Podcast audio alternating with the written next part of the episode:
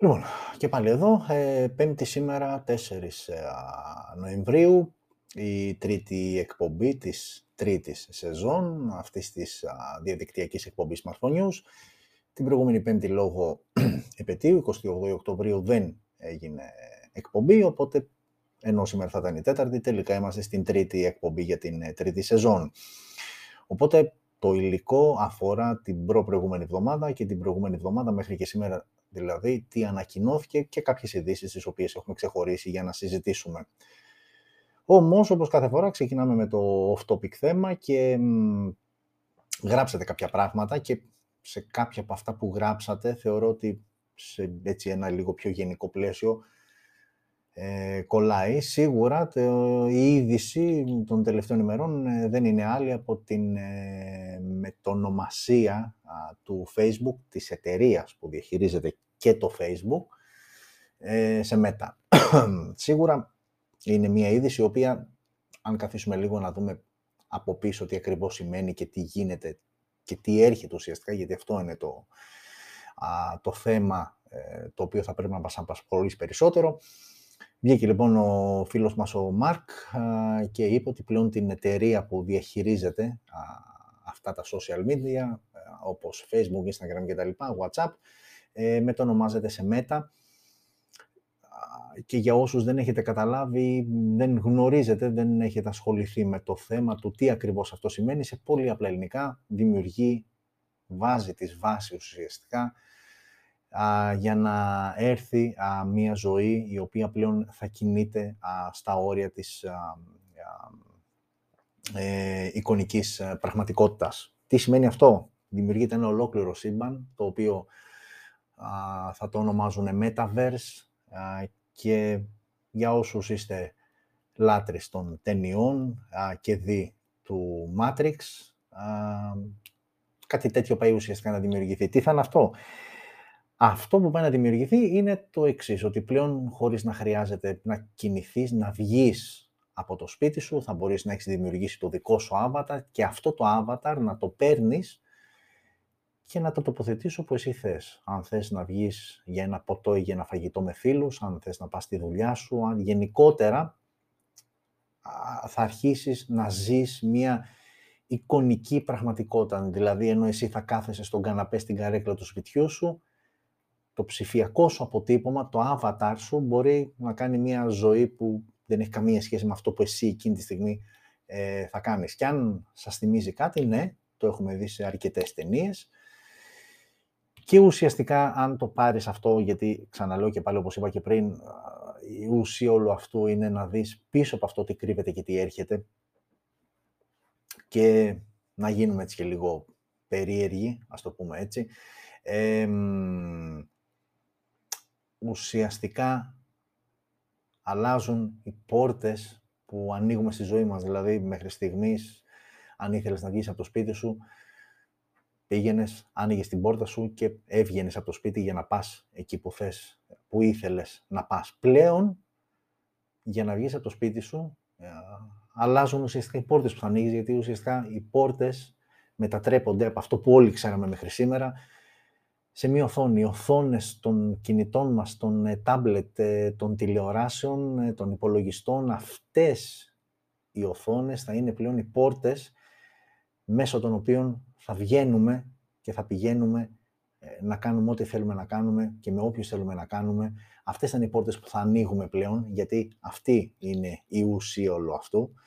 Και βέβαια κάποιος ο οποίος θέλει να το πάει και ένα βήμα παραπέρα, σου λέει «ΟΚ, και γιατί να γίνει αυτό τώρα» και πόσο μπορεί να σχετίζεται όλο αυτό με την ε, πανδημία και είναι απλά σύμπτωση, είναι απλά τυχαίο, γιατί «ΟΚ, είχαμε τον ΙΤΑ 1 ή 1, τώρα έχουμε τον ε, κορονοϊό, αύριο μεθαύριο μπορεί να έχουμε κάτι άλλο το οποίο να είναι ακόμα πιο σκληρό, ακόμα πιο θανατηφόρο Άρα όλα αυτά ουσιαστικά τι έρχονται και κάνουν, έρχονται και κλείνουν τον άνθρωπο περισσότερο μέσα στο σπίτι, ως μέτρο προστασίας.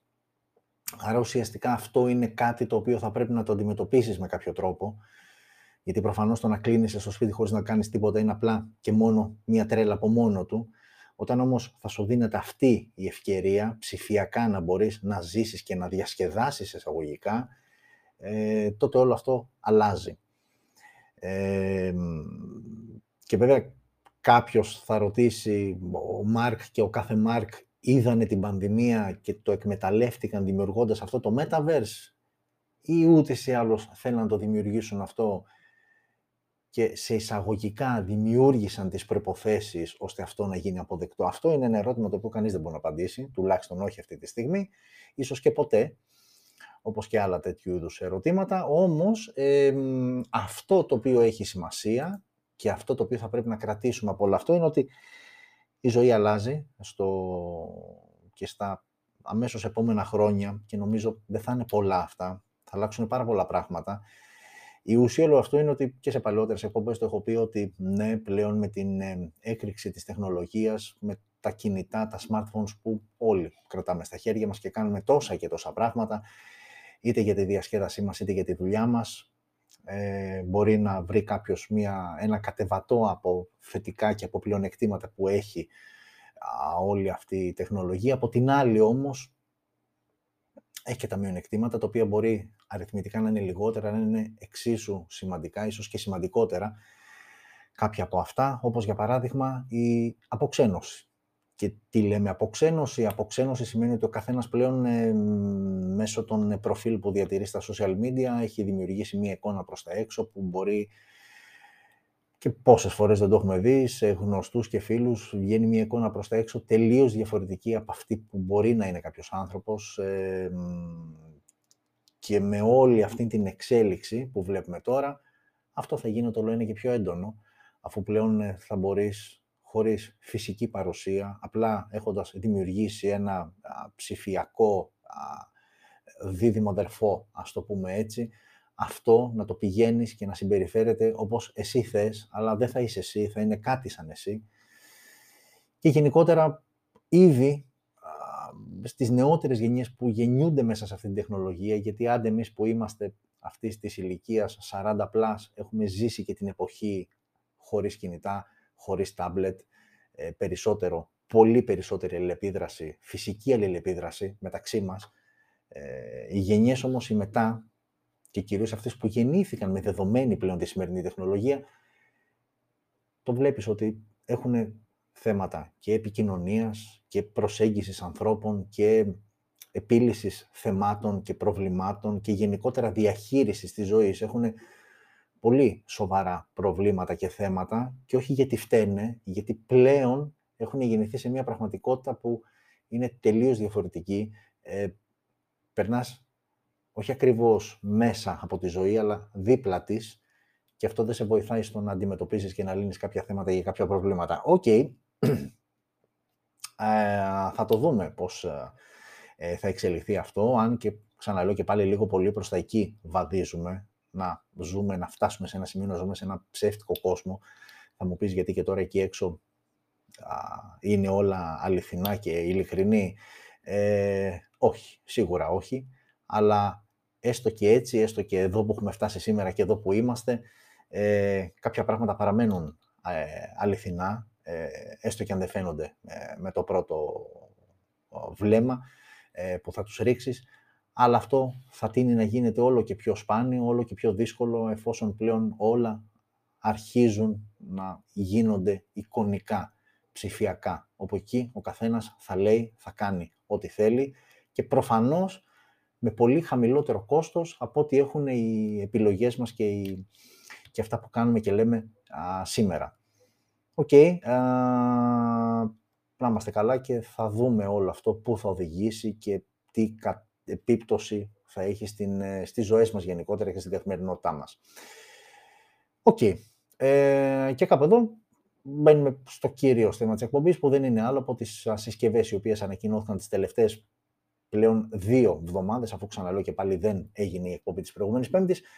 Δεν είναι πάρα πολλές για διάστημα δύο εβδομάδων, είναι όμως κάμποσες, οπότε πάμε να δούμε αναλυτικά τι ανακοινώθηκε από την ε, προ-προηγούμενη Πέμπτη μέχρι και σήμερα που ε, παίζει το τρίτο επεισόδιο. Και θα πάμε στην πρώτη συσκευή, χρονολογικά, που ανακοινώθηκε ε, και Ε, δεν είναι αυτή. Α, δεν είναι αυτή καθόλου, εννοείται, γιατί έχουμε μπερδέψει τη σειρά. Θα τα βρούμε όμως. Ε, δώστε μου ένα λεπτάκι. OK, okay, τις βλέπετε και όλες τις συσκευές. Πάμε λοιπόν εδώ. Αυτή είναι η συσκευή η οποία ανακοινώθηκε στις 25 Οκτωβρίου α, και είναι το α, OPPO A56 5G.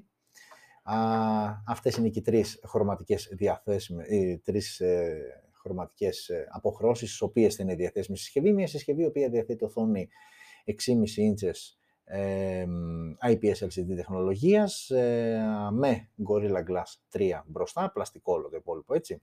Επεξεργαστής Dimensity 700 5G, μία διαθέσιμη έκδοση με 6 GB RAM και 128 GB αποθηκευτικό χώρο, δύο οι αισθητήρες στο πίσω μέρος, ο βασικός 13 white και ένας δεύτερος 2 MP για αποτύπωση βάθους, με LED flash, HDR πανόραμα και δυνατότητα λήψης βίντεο 1080 στα 30 frames per second. Η κάμερα μπροστά σε αυτό το α, τύπου δάκρυ notch που ακόμα το συναντάμε σε κάποιες συσκευές είναι 8 MP wide και εδώ το βίντεο που μπορούμε να τραβήξουμε είναι 1080 στα 30 frames per second. Έχουμε μόνο ηχείο, έχουμε θύρα για ακουστικά, α, έχουμε τα υψί στο κάτω μέρος για φόρτιση ή σύνδεση με υπολογιστή και έχουμε και μια μπαταρία 5.000 mAh με γρήγορη φόρτιση στα 10W.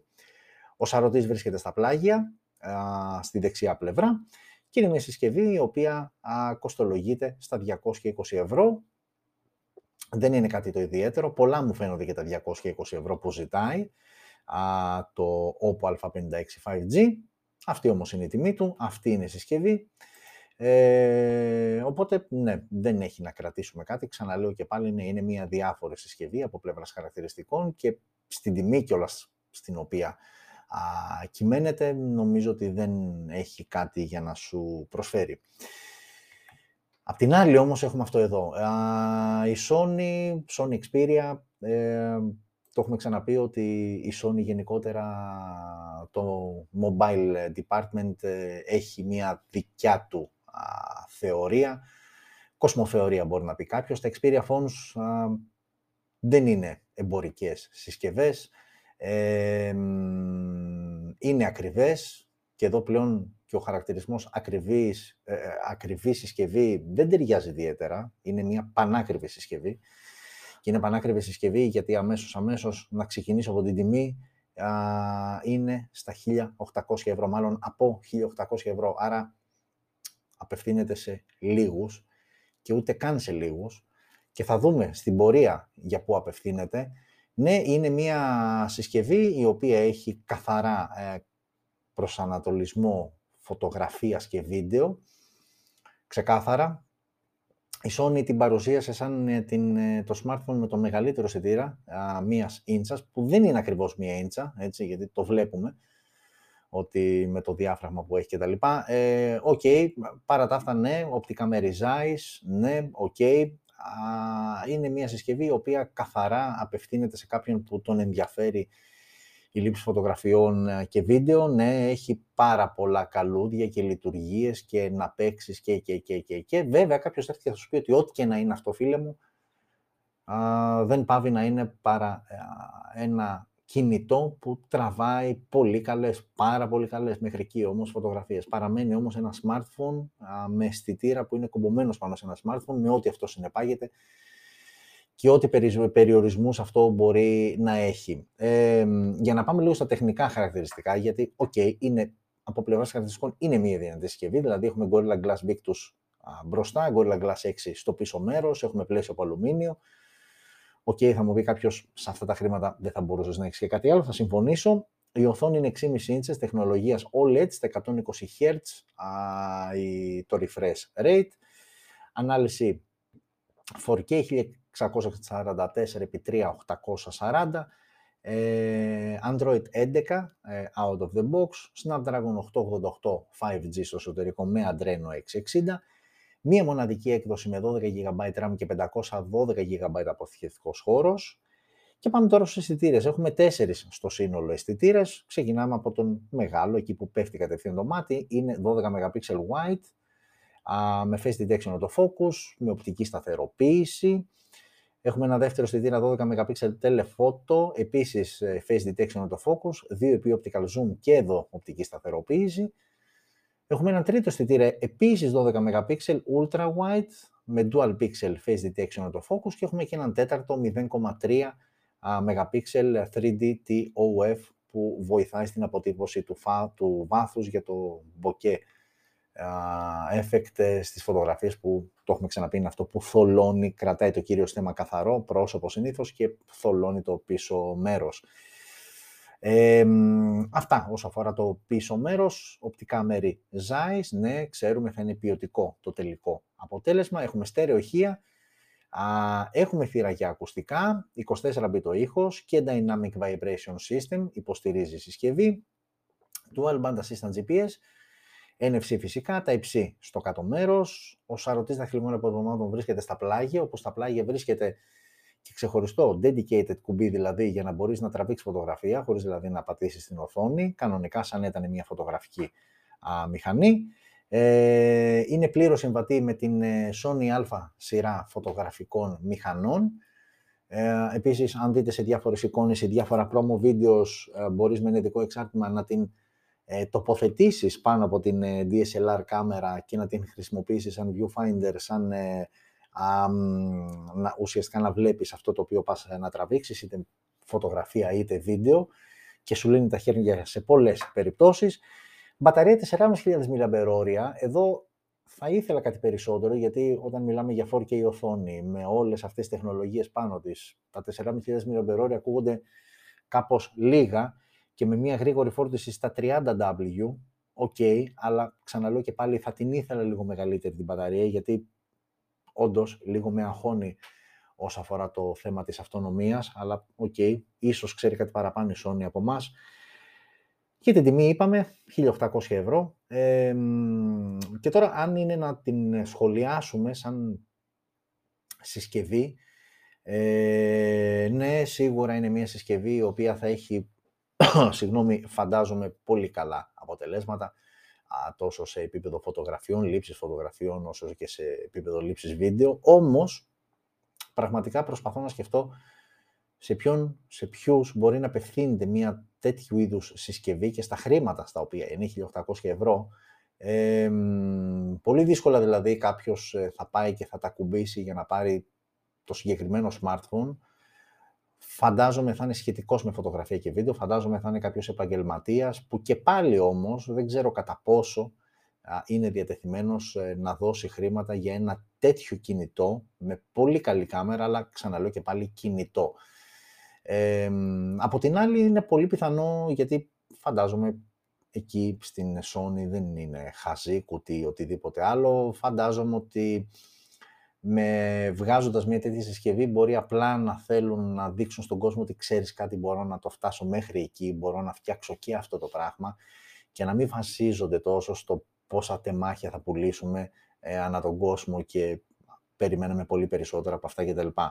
Ίσως να είναι και αυτό, α, κανείς δεν μπορεί να το ξέρει. Σίγουρα πάντως είναι μια συσκευή που απευθύνεται σε όχι λίγους, όχι πολύ λίγους, υπερβολικά λίγο κόσμο, τόσο τιμή της όσο και τα χαρακτηριστικά τα οποία έχει α, και τα, για τα οποία κάποιος είναι διατεθειμένος να δώσει 1.800 ευρώ για να αποκτήσει το Xperia Pro One, ε, Pro I, συγγνώμη, θα το δούμε στην πορεία. Καταρχάς είναι απορίας, ε, όχι απορίας άξιων, είναι πραγματικά, είμαι αρκετά περίεργος όταν αρχίζουν κάποιοι και το έχουν στα χέρια τους και αρχίζουν και τότε στάρουν σε συνθήκες καθημερινότητας, γιατί ξαναλέω και πάλι όλες οι συσκευές σε στουντιακές ε, τέλος πάντων συνθήκες και δεν ξέρω εγώ τι άλλο, φαίνεται ότι τραβάνε σούπερ πράγματα. Άλλη ουσία όταν εσείς, εγώ πιάσουμε, έχουμε την τύχη να πιάσουμε μια τέτοια συσκευή στα χέρια μας, αν τελικά είναι όντως τόσο καλή και τι είναι αυτό τέλος πάντων που τη διαφοροποιεί τόσο πολύ για να κοστίζει 1.800 ευρώ ε, και να γίνεται όλος αυτός ο ντόρος ε, γύρω από το όνομά της. OK, okay, όπως και να έχει αυτό ήταν το Sony Xperia Pro I ε, και συνεχίζουμε με την επόμενη συσκευή. Πάμε σε πιο δικά μας, σε πιο καθημερινά, σε πιο ταπεινά πράγματα. Από την Honor και είναι το Honor Play 5 Youth. Α, η συσκευή θα είναι διαθέσιμη σε αυτές τις δύο αποχρώσεις. Νομίζω είχα δει και κάποιο λευκό, αλλά δεν ξέρω. Τέλος πάντων, σίγουρα αυτές οι δύο αποχρώσεις α, παίζουν για το Play 5 Youth. Μια συσκευή που τι ήταν το Xperia 5 Pro i που είδαμε πριν, καμία σχέση. Εδώ μιλάμε για πιο γήινες καταστάσεις.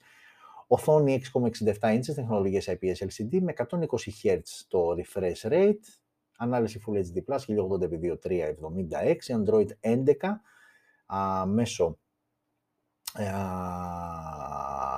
του Magic User Interface 4.2, όμως δεν έχει Google Play Services, γιατί είναι μια συσκευή η οποία τουλάχιστον με αυτήν την ονομασία αφορά αποκλειστικά την αγορά της Κίνας, που εκεί ούτε ή άλλως Google Play Yok.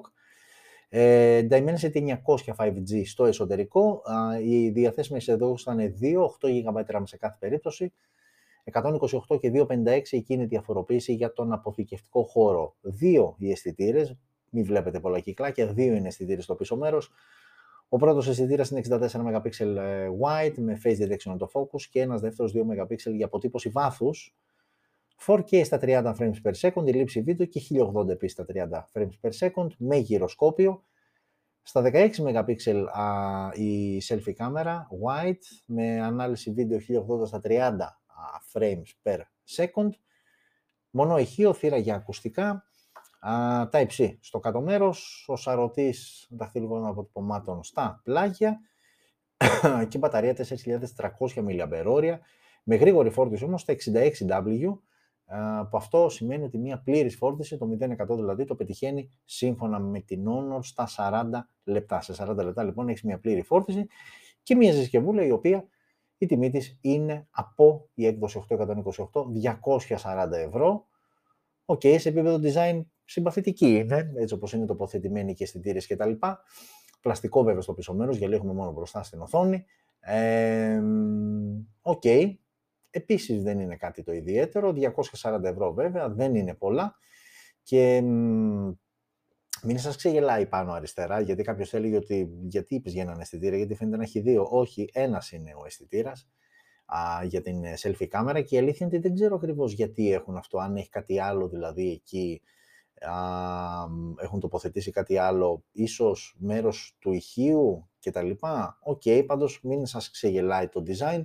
Α, η συσκευή ε, διαθέτει μόνο αισθητήρα όσον αφορά την ε, selfie κάμερα και συνεχίζουμε με OPPO, αυτή τη φορά μία άλλη συσκευή, είναι η A54S, η οποία ανακοινώθηκε στις 27 ε, Οκτωβρίου, μία συσκευή με οθόνη 6,52 inches, τεχνολογίας EPS LCD, ανάλυση HD+, όμως εδώ πέρα, 720x1600, Android 11, μέσω του ColorOS 11.1, Helio G35 ο επεξεργαστής, 428 η μία μοναδική έκδοση στην οποία θα είναι διαθέσιμη συγκεκριμένη συσκευή.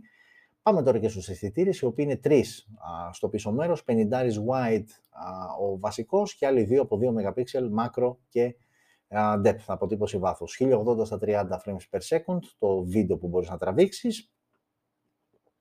Ενώ μπροστά η selfie κάμερα είναι 8 MP με δυνατότητα λήψης βίντεο και πάλι 1080 στα 30 frames per second. Έχουμε μονοηχείο, έχουμε θύρα για ακουστικά, έχουμε τα υψί στο κάτω μέρος.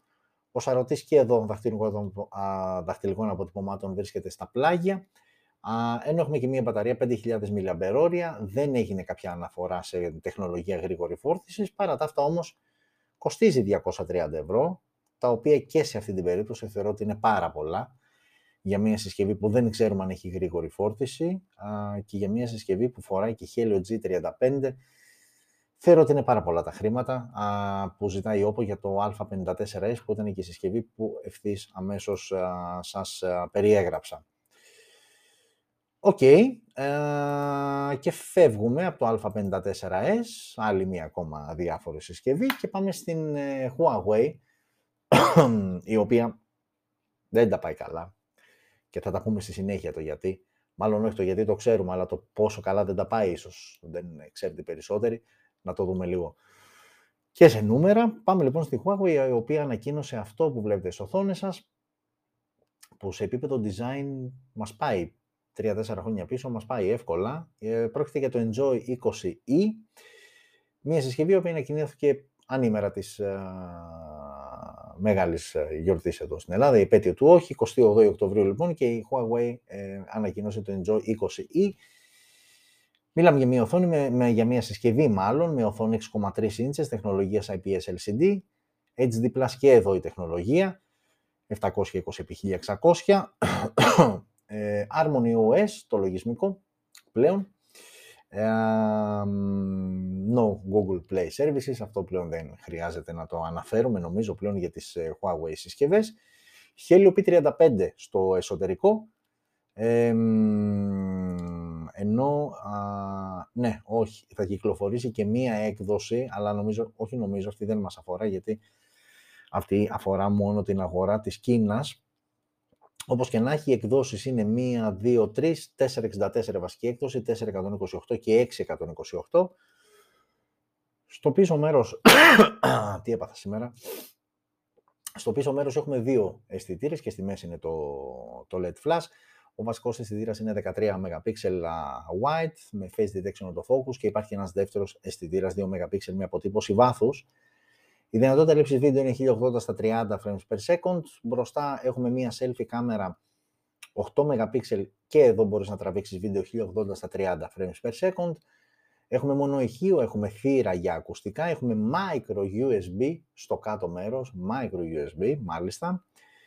Ο σαρωτής δαχτυλικών αποτυπωμάτων βρίσκεται στα πλάγια και έχουμε και μια μπαταρία χωρητικότητας 5.000 mAh με γρήγορη φόρτιση στα 10W αλλά έχουμε και αντίστροφη ασύρματη φόρτιση, που για όσους δεν το ξέρετε, όταν λέμε αντίστροφη φόρτιση, σημαίνει ότι χρησιμοποιείς τη συσκευή σαν power bank και με την μπαταρία της φορτίζεις κάτι άλλο, στα 6W βέβαια, αλλά OK, okay, σαν δυνατότητα υπάρχει και αυτό.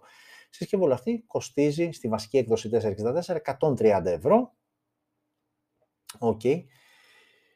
Τι σας είπα, ότι είναι, ε, ναι, κακός. Ε, έκανα λάθος γιατί κόλλησα τώρα την οθόνη. Δεν είναι στα δεξιά ο σαρωτής δαχτυλών αποτυπωμάτων, είναι στο πίσω μέρος. Γενικότερα είναι μια συσκευή που το design της παραπέμπει, ξαναλέω και πάλι, άνετα στα 3-4 χρόνια πίσω. Ε, αυτό είναι το Enjoy 20e με Harmony OS, όχι Google Play Services και γενικότερα χαρακτηριστικά που δεν ε, είναι κάτι το ιδιαίτερο, γι' αυτό και ξεκινάει από τα 130 ευρώ. Οκ. πάμε όμως σε λίγο καλύτερο επίπεδο συσκευές. Honor, η οποία πλέον άφησε τη μαμά Huawei στην άκρη και τραβάει το δικό της μονοπάτι εδώ και κάτι λιγότερο από ένα χρόνο. Η Honor λοιπόν ανακοίνωσε δύο συσκευές από την σειρά X30. Είναι το X30i που βλέπετε στις οθόνες σας και το X30 Max που είναι αυτό εδώ και για το οποίο θα μιλήσουμε στη συνέχεια. Ξεκινάμε λοιπόν με το X30i. Είναι μια συσκευή 5G. Καταρχάς, λόγω Dimensity 810 5G στο εσωτερικό. Πάμε όμως στην οθόνη, είναι 6,7 inches IPS LCD με refresh rate στα 90 Hz, ανάλυση 1080x2388. Διαθέσιμες εκδόσεις 628 που είναι και η βασική 8128 και 8256 Πάμε τώρα και στους αισθητήρες, αν και iPhoneίζει αρκετά από πίσω, OK. Okay. είναι τρεις οι αισθητήρες, όπως και στο iPhone θα πει κάποιος, αλλά καμία σχέση από πλευράς ποιότητας. 48 wide ο βασικός αισθητήρας και άλλοι δύο αισθητήρες από 2 MP για αποτύπωση βάθους και μακρολήψης. Το LED flash πιάνει τη μία από τις τέσσερις θέσεις και δυνατότητα λήψης βίντεο 1080 στα 30 frames per second. Μπροστά ο αισθητήρας στην τρυπούλα εκεί στη μέση 8 MP με λήψη βίντεο και εδώ 1080 στα 30 frames per second. Έχουμε α, dual ηχεία, όχι στέρεο, δύο ηχεία. Έχουμε θύρα για ακουστικά. Α, έχουμε τα υψί στο κάτω μέρος, ο σαρωτής δαχτυλικών αποτυπωμάτων στα πλάγια μαζί με το power button και μπαταρία 4.000 mAh χωρητικότητά με γρήγορη φόρτιση στα 22,5W. Ε, το 4.000 μ, οριακά όχι, καθόλου ωριακά. Είναι λίγο, μου φαίνεται πλέον λίγο το 4.000, δηλαδή νομίζω ότι η βάση πλέον για τις μπαταρίες είναι γύρω στις 4.500 mAh. Οτιδήποτε πιο κάτω από αυτό, ναι, μου φαίνεται λίγο. Βέβαια μιλάμε για οθόνη που, OK, okay, Full HD Plus η ανάλυση της. Γενικότερα μου φαίνεται λίγα. Όμως η τιμή της 190 ευρώ. Και εδώ έρχομαι λίγο να δικαιολογήσω και τον αρνητισμό μου σε κάποιες άλλες συσκευές που είδαμε πιο πριν, που ήταν στα 220, 230, 240, ότι ναι, OK, okay, εδώ σαφώς πας σε κάτι πιο όμορφο εξωτερικά, πιο ποιοτικό, πιο καλό, ας το πούμε έτσι, και πιο οικονομικό από τη μία. Από την άλλη όμως, ε, είσαι ε, με Honor. Ναι, τσεκάρω ταυτόχρονα και το podcast. Ξαναλέω και πάλι podcast, όποιος θέλει να μην με βλέπει, δεν αντέχει να με βλέπει και θέλει απλά να με ακούει ή, δεν έχει χρόνο σήμερα και απλά θέλει να βάλει το ακουστικό του και να ακούσει κάποια στιγμή την εκπομπή, στις πιο δημοφιλείς ε, πλατφόρμες, Anchor, ε, SoundCloud, ε, Google Podcasts. Ψάξτε μας, θα μας βρείτε και εκεί μπορείτε να ακούσετε μόνο, όχι να δείτε, να ακούσετε μόνο την κάθε εκπομπή Smartphone News, αφού ταυτόχρονα υπάρχει και το βίντεο στο YouTube για όποιον θέλει να το δει, αλλά υπάρχει και το ηχητικό κομμάτι, το podcast δηλαδή, το οποίο το βλέπετε στις μεγαλύτερες podcast πλατφόρμες που υπάρχουν εκεί έξω. Οκ. Ε, αυτά ήταν, ε, αυτές ήταν οι δύο συσκευές που ανακοινώθηκαν από την Honor, X30i και X30 Max. OK. Okay. Συμπαθητικές επιλογές. Και πάμε τώρα εδώ α, στην Xiaomi, η οποία ανακοίνωσε την σειρά Redmi Note 11, η οποία απαρτίζεται από τρεις συσκευές. Είναι το Vanilla, συνηθίζεται να λέμε την, ε, την ε, συσκευή βάση, το Redmi Note 11 λοιπόν, το Redmi Note 11 Pro και το Redmi Note 11 ε, Pro Plus. Ε, μεταξύ Redmi Note 11 Pro και Pro Plus η διαφορά είναι αποκλειστικά και μόνο στην μπαταρία και στην τεχνολογία γρήγορης φόρτισης. Κατά τα άλλα δεν υπάρχει καμία άλλη διαφορά. Ε, και οπτικά, για να το δούμε λίγο, αυτό που βλέπετε στις οθόνες σας είναι το Redmi Note 11 ενώ αυτό εδώ είναι το Redmi Note 11 Pro και Pro Plus, γιατί ξαναλέω και πάλι οι διαφορές τους είναι μόνο στην μπαταρία και στη γρήγορη φόρτιση. Και αν μου πει κάποιος, OK okay, ρε φίλε, πώς θα τα ξεχωρίσω, ε, το πιο εύκολο σημαδάκι, το πούμε έτσι, για να βάλετε είναι το flash. Εδώ είναι εκεί που βλέπετε, στους κάτω αισθητήρες δεξιά, ενώ εδώ είναι κάτω και αριστερά. Ε, και εντάξει, είναι διαφορετικά και τα μεγέθη βέβαια των οθονών, αλλά επειδή από εδώ δεν μπορεί να προκύψει, οπτικά έτσι όπως το βλέπετε, εκεί είναι η διαφορά. Εσείς τώρα του podcast, αυτά είναι τα άσχημα, δεν βλέπετε, μόνο ακούτε, οπότε κρατήστε ότι η, εξωτερική τους διαφορά έτσι, με ένα γρήγορο βλέμμα είναι στην θέση α, του, του flash. Λοιπόν, ξεκινάμε με το Redmi Note 11. Είναι μια συσκευή με οθόνη 6,6 inches τεχνολογίας IPS LCD και refresh rate στα 90 Hz, Full HD Plus η ανάλυση 1080x2400, Full HD Plus έχει όλη η σειρά 1080x2400, οπότε δεν το ξαναφέρω, σε επίπεδο ανάλυσης είναι ίδιο και στις συσκευές. Το γυαλί εδώ πέρα για το Redmi Note 11 δεν ε, ξεκαθαρίστηκε αν είναι τύπου Gorilla Glass, οπότε να υποθέσουμε ότι δεν έχει, ας το υποθέσουμε, γιατί στις, στο Pro και στο Pro Plus α, είναι Gorilla Glass 5. OK, okay, πάμε τώρα στον επεξεργαστή. Dimensity 810 5G. Οι διαθέσιμες εκδόσεις ξεκινάμε από την πιο οικονομική 4128 και μετά έχουμε 4628, 8128 και 8256. Πάμε τώρα και στους αισθητήρες. Ο βασικός αισθητήρας, ο μεγάλος που ξεχωρίζει πάνω πάνω, είναι 50 MP wide, με face detection το focus και έχει έναν δεύτερο αισθητήρα 8 MP ultra wide. Για να μου πει κάποιος από όλες αυτές τις τρυπούλε μόνο δύο είναι αισθητήρε. Όντως, ναι, μόνο δύο είναι αισθητήρε. Τα υπόλοιπα έτσι είναι για να σε ξεγελάνε. Έχουμε LED flash. Για την ανάλυση βίντεο δεν έχει γίνει κάποια... Ε, δεν έγινε ε, επίσημη, ας το πούμε έτσι, ενημέρωση κατά την παρουσίαση, αλλά λόγω Dimensity 810 5G νομίζω αυτός φτάνει μέχρι τα 1080 στα 30 frames per second, δεν νομίζω ότι πιάνει 4K αν δεν κάνω λάθος και νομίζω ναι δεν κάνω λάθος, δεν πιάνει 4K, αλλά λογικά θα έχει 1080 στα 30, να υποστηρίζει 60 δεν νομίζω, 1080 στα 30 πάντως κατά 99%. Η selfie κάμερα τώρα μπροστά είναι στα 18 MP, επίσης και εδώ με ανάλυση βίντεο 1080 στα 30 frames per second. Έχουμε στέρεο ηχεία με 24 bit ήχο. έχουμε, α, τι έχουμε, ε, έχουμε NFC, έχουμε θύρα υπερήθρων, Έχουμε τα υψί στο κάτω μέρος. Ο σαρωτή δαχτυλικών βρίσκεται στα πλάγια. Και έχουμε και μια μπαταρία 5.000 mAh με γρήγορη φόρτιση στα 33W. Τιμή από 160 ευρώ. Αμέσως, αμέσως λοιπόν. Αυτό είναι που κάνει η Xiaomi και το κάνει πάρα πολύ καλά και τουλάχιστον σε αυτές τις κατηγορίες, ξαναλέω και πάλι, ε, έχει μπει λίγο σφίνα και η Realme βέβαια, αλλά ακόμα κυρίαρχο του παιχνιδιού είναι η Xiaomi σε αυτές τις κατηγορίες. Απλά πλέον δεν είναι μόνη της α, γιατί η τιμή κίνησης είναι στα 160 ευρώ. Οπότε έρχεται μόνο μιας και σοπαλήφει οποιονδήποτε ανταγωνισμό ή οποιοδήποτε θεώρησε, πίστεψε ότι μπορεί να ανταγωνιστεί της Xiaomi σε αυτά τα λεφτά. Έρχεται λοιπόν, σου πετάει Redmi Note 11 α, και σου λέει ότι ξέρεις κάτι, εδώ κάνω παιχνίδι μόνο εγώ και όντως ισχύει, έτσι είναι. Πάμε τώρα στο 11 Pro, Redmi Note 11 Pro και Pro Plus, ξαναλέω και πάλι, μία φωτογραφία γιατί οι συσκευές είναι πανομοιότυπες με μοναδική διαφορά και θα το πούμε όταν φτάσουμε σε εκείνο το σημείο, την χωρητικότητα της μπαταρίας και την τεχνολογία γρήγορης φόρτισης. Λοιπόν, αμέσως, αμέσως πρώτη διαφορά σε σχέση με το Redmi Note 11 είναι ότι εδώ πάμε σε μεγαλύτερη οθόνη, 6, ελάχιστα μεγαλύτερη οθόνη, 6,6 ήταν στο Redmi Note 11, ε, στο Pro και Pro Plus είναι 6,67, Ok, με την ίδια ανάλυση, όμως εδώ πλέον η οθόνη είναι AMOLED με 120 Hz refresh rate και υποστήριξη HDR10, άρα είναι ελαφρώς μεγαλύτερες, αλλά η ουσία είναι ότι πλέον είναι AMOLED με 120 Hz refresh rate και Gorilla Glass 5. Άρα αμέσως, αμέσως σε επίπεδο οθόνης σαφώς τα πράγματα είναι πολύ καλύτερα. Σε επίπεδο επεξεργαστή και εδώ είμαστε καλύτερα, 810 5G είχε το Redmi Note 11, ε, Pro και Pro Plus είναι στον 920 5G και με βασική έκδοση εδώ 628, θυμίζω ε, η πιο οικονομική ήταν 428 στο Redmi Note 11, εδώ ξεκινάμε από τα 628 και από εκεί και πέρα φτάνουμε μέχρι, φτάνουμε μέχρι 8256. Πάμε τώρα και στους αισθητήρες. Ο βασικός αισθητήρας θυμίζω στο Redmi Note 11 ήταν 50 MP wide, εδώ είναι 108 MP wide με 12 pixel face detection.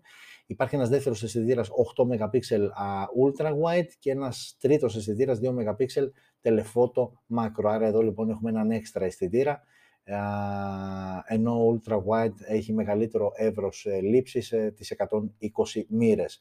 Εδώ πλέον μπορεί να τραβήξεις και 4K στα 30 frames per second, είναι αυτό που σας έλεγα πριν. Εδώ με Dimensity 925 5G σου δίνει αυτή τη δυνατότητα, ενώ με τον 810 είσαι στα 1080 με 30 frames per second. Η selfie κάμερα είναι ίδια στα 18 MP με λήψη βίντεο 1080 στα 30 frames per second. Ε, εδώ πλέον έχουμε και ένα βαθμισμένο ήχο και εδώ έχουμε στερεοχεία τα οποία μας είναι πειραγμένα σε εισαγωγικά από την GBL, γνωστή, γνωστό brand στον ε, χώρο του ήχου. έχουμε και πάλι NFC, έχουμε και πάλι θύρα περίθρων, έχουμε και πάλι τα ύψη στο κάτω μέρος. Ο σαρωτής δαχτυλικών αποτυπωμάτων ε, εξακολουθεί να παραμένει στα πλάγια, ε, αν και AMOLED οθόνες παραμένει πλάγια η θύρα, α, μάλλον ο σαρωτής δαχτυλικών αποτυπωμάτων και πάμε τώρα στο θέμα της μπαταρίας και της γρήγορης φόρτισης. Θυμίζω το Redmi Note 11 είχε μπαταρία 5000 με γρήγορη φόρτιση στα 33.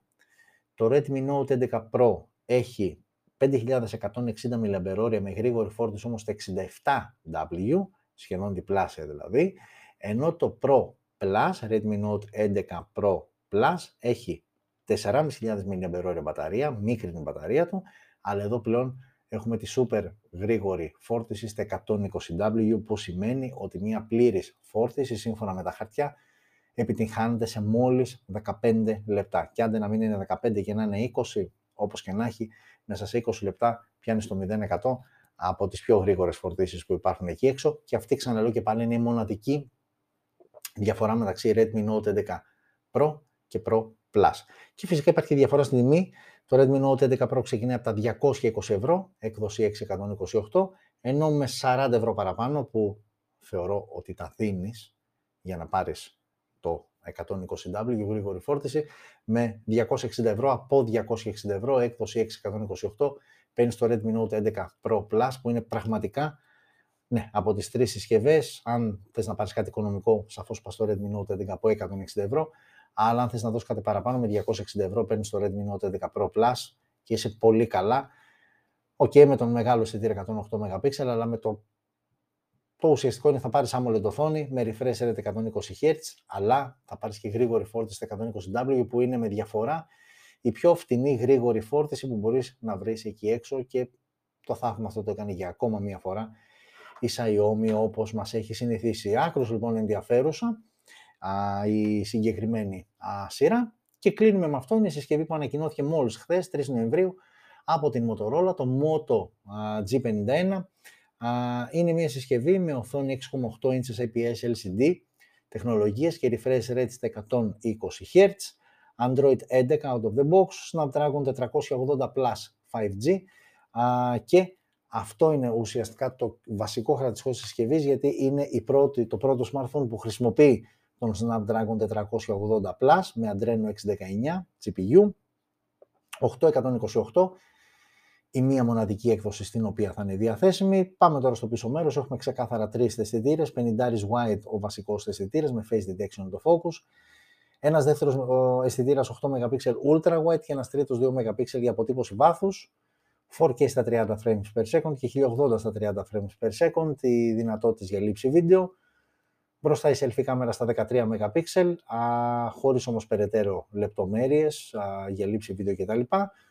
Έχουμε μόνο ηχείο, έχουμε θύρα για ακουστικά, έχουμε, έχουμε τα υψί στο κάτω μέρος, έχουμε το σαρωτή δαχτυλικών αποτυπωμάτων στα πλάγια και έχουμε και μια μπαταρία 5.000 mAh με γρήγορη φόρτιση στα 10W και αυτό το setup η Motorola μας το δίνει με μόλις 200 ευρώ που τώρα με αυτά που είδαμε πριν θα μου πεις και τα 200 ευρώ πολλά μου φαίνονται ρε φίλε για αυτά που σου δίνει η συσκευή και όντως θα έχεις δίκιο γιατί είναι πολλά.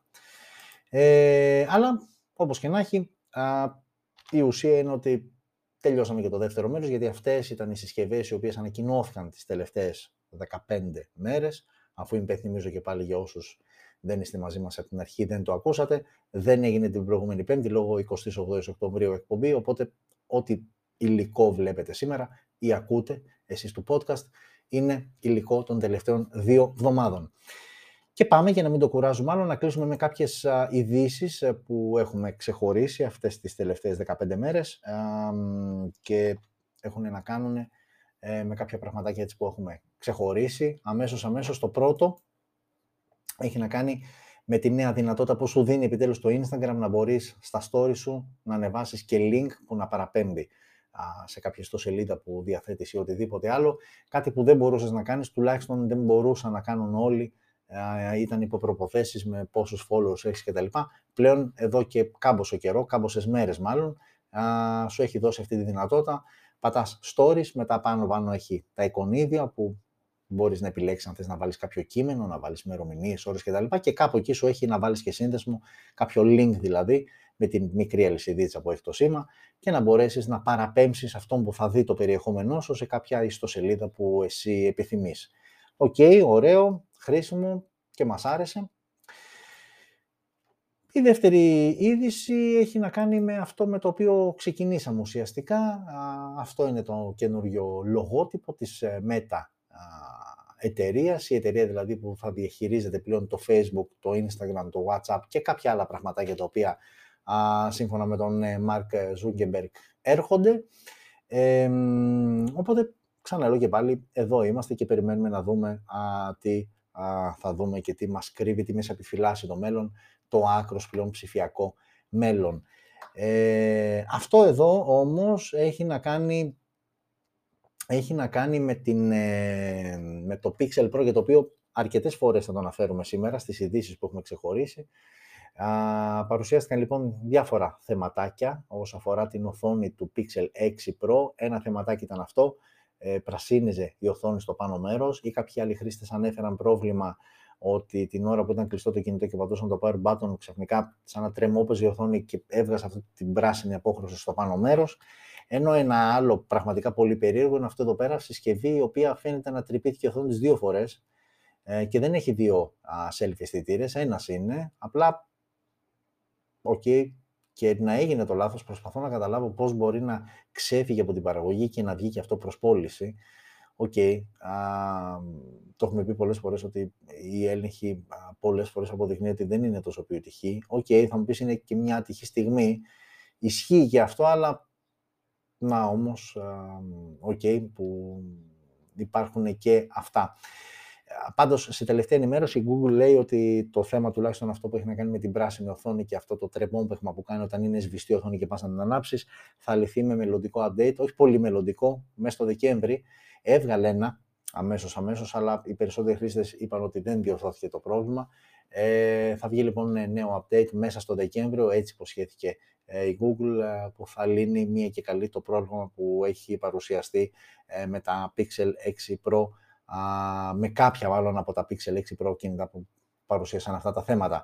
Και η επόμενη είδηση μένουμε, μένουμε γιατί αυτό τώρα που θα δούμε ε, είναι ένα βιντεάκι το οποίο έχει να κάνει, σε, έχει να συγκρίνει το Pixel 6 Pro με το iPhone 13 Pro Max και η σύγκριση έχει να γίνει καθαρά σε θέμα ταχύτητας και ουσιαστικά σε θέμα επιδόσεων επεξεργαστή. Ε, οπότε βλέπετε εδώ πέρα, όλα αυτά έχουν γίνει μέσω κάποιων ε, ρομπότ. Εδώ κάποια βασικά χαρακτηριστικά και που, που κερδίζει και χάνει το καθένα. Ο εντελώς νέος ε, Tensor επεξεργαστής από την Google, ενώ από την άλλη ο Α15 Bionic, η συνέχιση του ούτως ή άλλως πετυχημένου και πολύ γρήγορου και ίσως ενός από τους καλύτερους Α14 Bionic πέρυσι από την Apple, φέτος η εξέλιξή του, ο Α15. Ε, δοκιμάστηκε λοιπόν σε διάφορα πράγματα για να ανοίγουν κάποιες ε, εφαρμογές κτλ. Ε, OK, okay, το βιντεάκι είναι διάρκειας περίπου 4,5 λεπτά. Προφανώς δεν θα κάτσουμε να το δούμε όλο. Ε, φαντάζομαι ότι αυτό που θα ενδιαφέρει τους περισσότερους είναι ότι τελικά ποιος κέρδισε και κέρδισε ο Α15 Bionic. Αλλά η αλήθεια είναι και ότι αυτό που κρατήσανε από την όλη αυτή τη διαδικασία είναι ότι δεν ήταν τόσο ξεκάθαρη η νίκη του. Ναι, ήταν καλύτερος, ήταν πιο γρήγορος, ήταν νικητής σε επίπεδο του και πώς διαβάζει τον χρήστη, τον κάτοχο της συσκευής και πόσο γρήγορα τον συνηθίζει και ανταποκρίνεται σε αυτά που του ζητάει. Αλλά ο, ο επεξεργαστής της Google δεν ήταν τόσο πίσω, που σημαίνει ότι η Google βρίσκεται σε πολύ καλό δρόμο και προφανώς η επόμενη γενιά επεξεργαστών Tenor που θα βγάλει ε, θα είναι ακόμα πιο ανταγωνιστική. Ξαναλέω και πάλι νικητής, α, α, νικητής ο επεξεργαστής του iPhone Α15 Bionic, αλλά όχι με τόσο μεγάλη διαφορά όσο θα περίμενε κάποιος από έναν επεξεργαστή που ουσιαστικά ακόμα βρίσκεται σε εμβρυακό στάδιο και λέγοντας εμβρυακό εννοώ ότι απλά είναι καινούριος, έτσι δεν σημαίνει ότι υπολείπεται σε τεχνολογία ή υστερεί κάπου. Απλά, οκ. Και βλέπετε εδώ πέρα κατά τη διαδικασία σύγκρισης έχει γίνει και σε άνοιγμα εφαρμογών και σε παιχνίδια και σε multitasking ε, συνθήκες ε, και όλα αυτά από ρομποτάκι για να μην υπάρχει καμία για να, μάλλον για να υπάρχει πάρα πολύ μεγάλη αξιοπιστία, έχει να κάνει με το δάχτυλο, με δεν ξέρω εγώ τι κτλ. Εδώ είναι όλα αυτοματοποιημένα και το τελικό αποτέλεσμα τουλάχιστον φαίνεται να είναι αντικειμενικό. Οκ.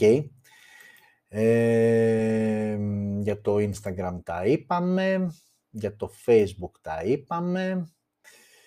Ε, αφήνω εγώ τώρα, βλέπετε λίγο το βιντεάκι. Οκ. Ε, ενώ και η επόμενη είδηση που θα δούμε έχει να κάνει με το Pixel 6 Pro, απλά αυτή τη φορά είναι κάτι διαφορετικό και όταν λέω κάτι διαφορετικό θα σας πω εξής αμέσως. Ε, τι έκανε ένας τύπος, να το βρω και αφού το βρω θα σας πω.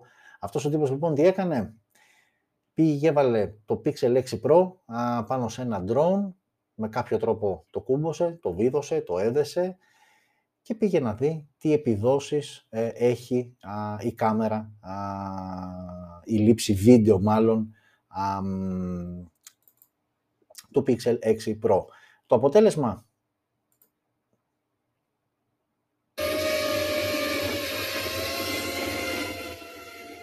Ο σπαστικός ήχος που ακούτε είναι από τους έλεγε του drone, καταλαβαίνετε. Δείτε όμως το αποτέλεσμα.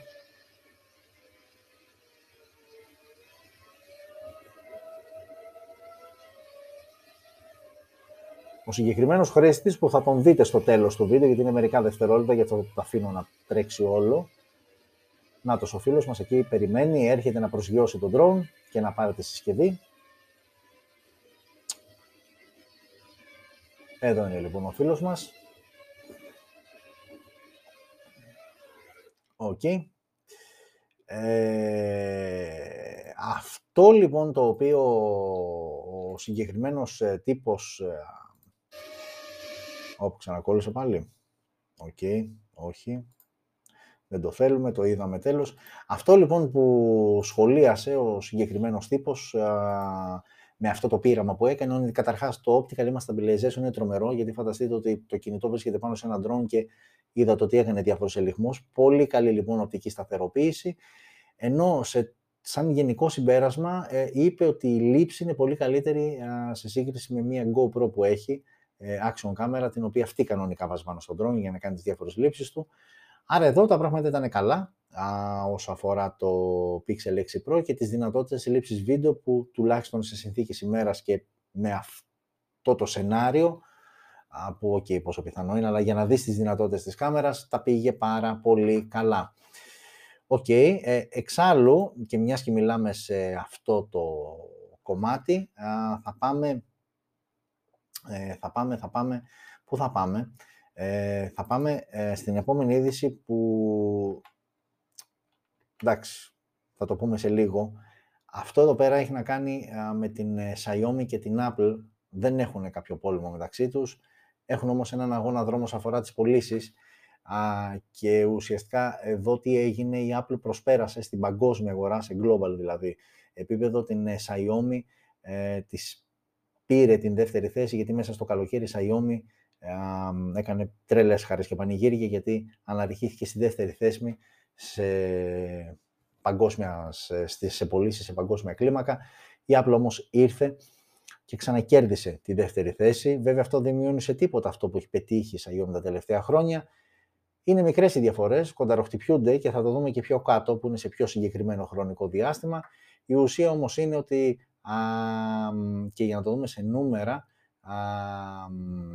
η Apple ε, απέστειλε στο τρίτο τρίμηνο του 2021 50,4 εκατομμύρια smartphones τα οποία ήταν περισσότερα 6,1 ε, από αυτά που έστειλε η Xiaomi. Δηλαδή η Xiaomi έστειλε γύρω στα 44 εκατομμύρια και γύρω στα 50 η Apple. Αυτή ήταν η διαφορά δηλαδή, αν θέλετε να το μετρήσουμε σε τεμάχια, περίπου 4, 6 ε, συγγνώμη μάλλον 6,1 για την ακρίβεια εκατομμύρια συσκευές. Αυτό ήταν αρκετό για να προσπεράσει η Apple και να είναι νούμερο 2 στον ε, κόσμο και νούμερο 3 να πέσει η Xiaomi. Εδώ τώρα η επόμενη είδηση έχει να κάνει πιο συγκεκριμένα με Ευρώπη και έχει να κάνει με το Q3 του 2020 και του 2021 γιατί σου δίνει τη σύγκριση. Τώρα είναι μικρά τεκονίδια και δεν ξέρω κατά πόσο μπορείτε, ε, πόσο είναι διάκριτα τα νούμερα. Η ουσία λοιπόν είναι ότι η Samsung παραμένει ηγέτης α, στις πωλήσεις smartphones, με πτώση όμως, μείον 18% που είναι αρκετά σημαντική πτώση. Από εκεί και πέρα, α, η Xiaomi εδώ επειδή αφορά συγκεκριμένο διάστημα παραμένει δεύτερη, βλέπετε όμως ότι είναι πολύ μικρή διαφορά από την Apple που είναι τρίτη. Σε παγκόσμια κλίμακα, ξαναλέω και πάλι, είναι Samsung, Apple, Xiaomi, ενώ εδώ στο Q3 του 2021 είναι Samsung, Xiaomi, Apple η OPPO, όπου μέσα στην OPPO περιλαμβάνονται και οι OnePlus συσκευές, το γράφει υποσημείωση που είμαι σίγουρος ότι υποκλείεται να διαβάσετε, αλλά σας το λέω εγώ, περιλαμβάνει και τη OnePlus, είναι στην τέταρτη θέση με αύξηση 112%. Και από εκεί και πέρα έχουμε τη Realme που έχει μπει πολύ επιθετικά στο παιχνίδι και αυτή αύξηση 160%. Η Vivo που έχει κάνει ένα τρελό, αν και μικρό το ποσοστό από 0 πήγε, πήγε στο 1,8, έκανε ένα 238 όμως 100 πάνω. Η Nokia που και έχει μείνει το brand από παλιά. Η HMD Global είναι εταιρεία από πίσω που διαχειρίζεται τα πήγε σχετικά καλά, από 0,7 πήγε στο 0,9 και εκεί που έχουμε τα μαύρα χάλια είναι σε Honor και Huawei. Βλέπετε ότι η Huawei, η οποία παλιά ήταν στις πρώτες τέσσερις θέσεις, πλέον έχει καταποντιστεί. OK, okay, και την Honor παρέσυρε, γιατί ξαναλέω και πάλι μερικούς μήνες είναι που έχουν χωρίσει Honor και Huawei τα, τους δρόμους τους. Η Huawei σε πιάνει πραγματικά έτσι ένα, μία μελαγχολία κάτι όταν τη βλέπεις να είναι ουσιαστικά λίγο πιο πάνω από τους others, τους υπόλοιπους, ε, που δεν μπαίνουν καν στη διαδικασία να σου αναλύσουν το ποιο είναι οι υπόλοιποι. Λοιπόν, α, στην, τελευταία, στην πρώτη τελευταία θέση, με πτώση μείον 94%, ξαναλέω και πάλι όλο αυτό που έχει γίνει με, την, ε, με τον μπανάρισμα που έφεγε από τις ΙΠΑ και που είχε σαν αποτέλεσμα διακοπή συνεργασιών με Qualcomm, με, με Google, με όλα αυτά. Προσπάθησες να σταθείς στα πόδια της, δημιούργησες ένα δικό της λογισμικό, το Harmony OS, αλλά όλα αυτά μέχρι στιγμής δείχνουν ότι δεν έχουν μπορέσει να την επαναφέρουν εκεί που ήταν.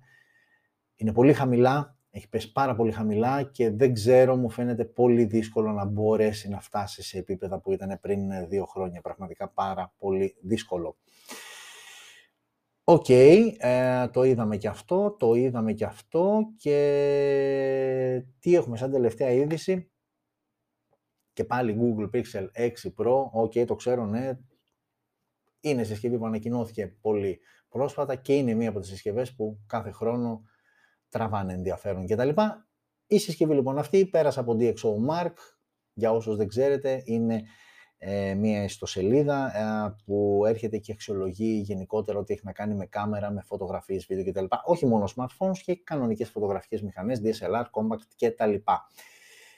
Εκεί λοιπόν το DxO Mark την αξιολόγησε με συνολική βαθμολογία όσο αφορά το φωτογραφικό κομμάτι 143 και 115 όσο αφορά το βίντεο. Για κάποιο σου λέει τι σημαίνει αυτό. Σημαίνει αυτό εδώ πέρα, αυτή εδώ πέρα είναι, αυτό εδώ που βλέπετε είναι η συνολική κατάταξη. Όσο αφορά εμείς κοιτάζουμε αυτή τη στιγμή την κάμερα, γιατί έχει και άλλες αξιολογίες όσο αφορά τη selfie, τον ήχο, την οθόνη, την μπαταρία κτλ. Εμείς είμαστε στην πρώτη κατηγορία λοιπόν. Ο βασιλιάς είναι το P50 Pro από την Huawei, αμέσως είναι το Xiaomi Mi 11 Ultra, μετά πάμε στο Huawei Mate 40 Pro Plus, iPhone 13 Pro Max, iPhone 13 Pro, Mate 40 Pro και εδώ έρχεται να προσθεθεί το Pixel 6 Pro, το οποίο αν μετρήσετε είναι πλέον στο νούμερο 7 σε επίπεδο ε, φωτογραφίας. Καθόλου άσχημα, γιατί κάποιος θα πει ότι αμέσως αμέσως ό,τι είναι Huawei, τουλάχιστον εμείς είμαστε Ευρώπη και Ελλάδα, βγάλει το γιατί δύσκολα θα πάει ο άλλος πλέον χωρίς Google Play Services. Άρα ουσιαστικά ο βασικός ανταγωνιστής είναι το Mi 11 Ultra, α, τα iPhone 13 Pro Max και 13 α, και μετά είσαι εσύ, Pixel 6 Pro. Ε, και αν ε, κάποιος ρωτήσει και δει, ε, μάλλον όχι, απλά ρωτήσει γιατί είχαμε αυτή την βαθμολογία, θα σας πω αμέσως, να διαβάσω γιατί και εγώ μην νομίζετε, δεν, δεν τα θυμάμαι, ότι εκεί ουσιαστικά που υστερεί η συσκευή, ναι, εκεί που, συσκευή, που υστερεί η συσκευή, που είναι εκεί που υστερεί η συσκευή. Μισό λεπτάκι να το δω. Αν θυμάμαι καλά, ήταν σε συνθήκες χαμηλού φωτισμού το βίντεο. Ε,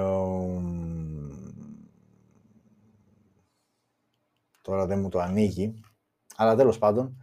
Ε, α, για να δούμε. Ναι, στην κάμερα εδώ είμαστε. Απλά γιατί τα έχεις σε bullet points και πολύ πιο εύκολα μπορούμε να, να, να δούμε που τέτοιο. Λοιπόν, εκεί που υστερεί το 6 Pro και το φέρνει στην 7η θέση, είναι στην, στο επίπεδο θορύβου που εμφανίζεται στις, σε συνθήκες χαμηλού φωτισμού, όταν είσαι μέσα σε ένα εσωτερικό χώρο ή έξω και έχεις σκοτάδι. Ε, το μποκέ του δεν είναι ιδιαίτερα καλό, δηλαδή το μποκέ έχουμε ξαναπεί και πάλι και το είπα και πριν νομίζω για κάποια άλλη συσκευή, είναι αυτό που ε, σου θολώνει το background και σου κρατάει καθαρό, σου τονίζει ουσιαστικά μόνο το πρόσωπο, τον αφορά άνθρωπο, δεν κόβει ιδιαίτερα καλά. Η ultra wide, το ultra wide αισθητήρας του Pixel 6 Pro ε, δεν είναι τόσο καλός όσο οι αντίστοιχε αισθητήρες του ανταγωνισμού. στο βίντεο υπάρχει αρκετός θόρυβος και όχι σωστή αποτύπωση, φυσική αποτύπωση χρωμάτων ενώ και το autofocus είναι λίγο προβληματικό σε συνθήκες χαμηλού φωτισμού. Αυτά είναι τα μείον, αυτά ξεχώρισαν εκεί στο DxO Mark και είναι αυτά που φέρνουν το Google 6 Pro α, στην, ε, στην ε, έκτη, α, στην έβδομη ουσιαστικά α, θέση. Και κάπου εδώ τελείωσε η εκπομπή. Μιλήσαμε για τις συσκευές που ανακοινώθηκαν τις τελευταίες 15 μέρες. Συζητήσαμε κάποια πραγματάκια όσο αφορά τις ειδήσεις που ξεχωρίσαμε επίσης για τις τελευταίες 15 μέρες. Ανανεώνουμε το ραντεβού μας για την ερχόμενη πέμπτη και ώρα 9.30 εκτός συγκλονιστικού απρόπτου. Ευχαριστώ όλες και όλους ε, που μείνατε μαζί μου μέχρι τώρα, 10 και 32 πρώτα λεπτά. Να είστε όλες και όλοι καλά. Εδώ είναι όλα τα social media που μπορείτε να μας βρείτε, Facebook, Twitter, TikTok, Instagram, subscribe στο κανάλι μας για να μπορείτε να μας παρακολουθείτε και να πατάτε και το καμπανάκι για να ενημερώνεστε κάθε φορά που ανεβαίνει βίντεο ή ξεκινάει κάποια live streaming εκπομπή. Να είστε λοιπόν όλος και όλοι καλά. Ανανοούμε το ραντεβού μας για την ερχόμενη Πέμπτη και ώρα 9.30. Φιλιά σε όλους και όλους και μην ξεχνάτε να ζείτε πάντα smart.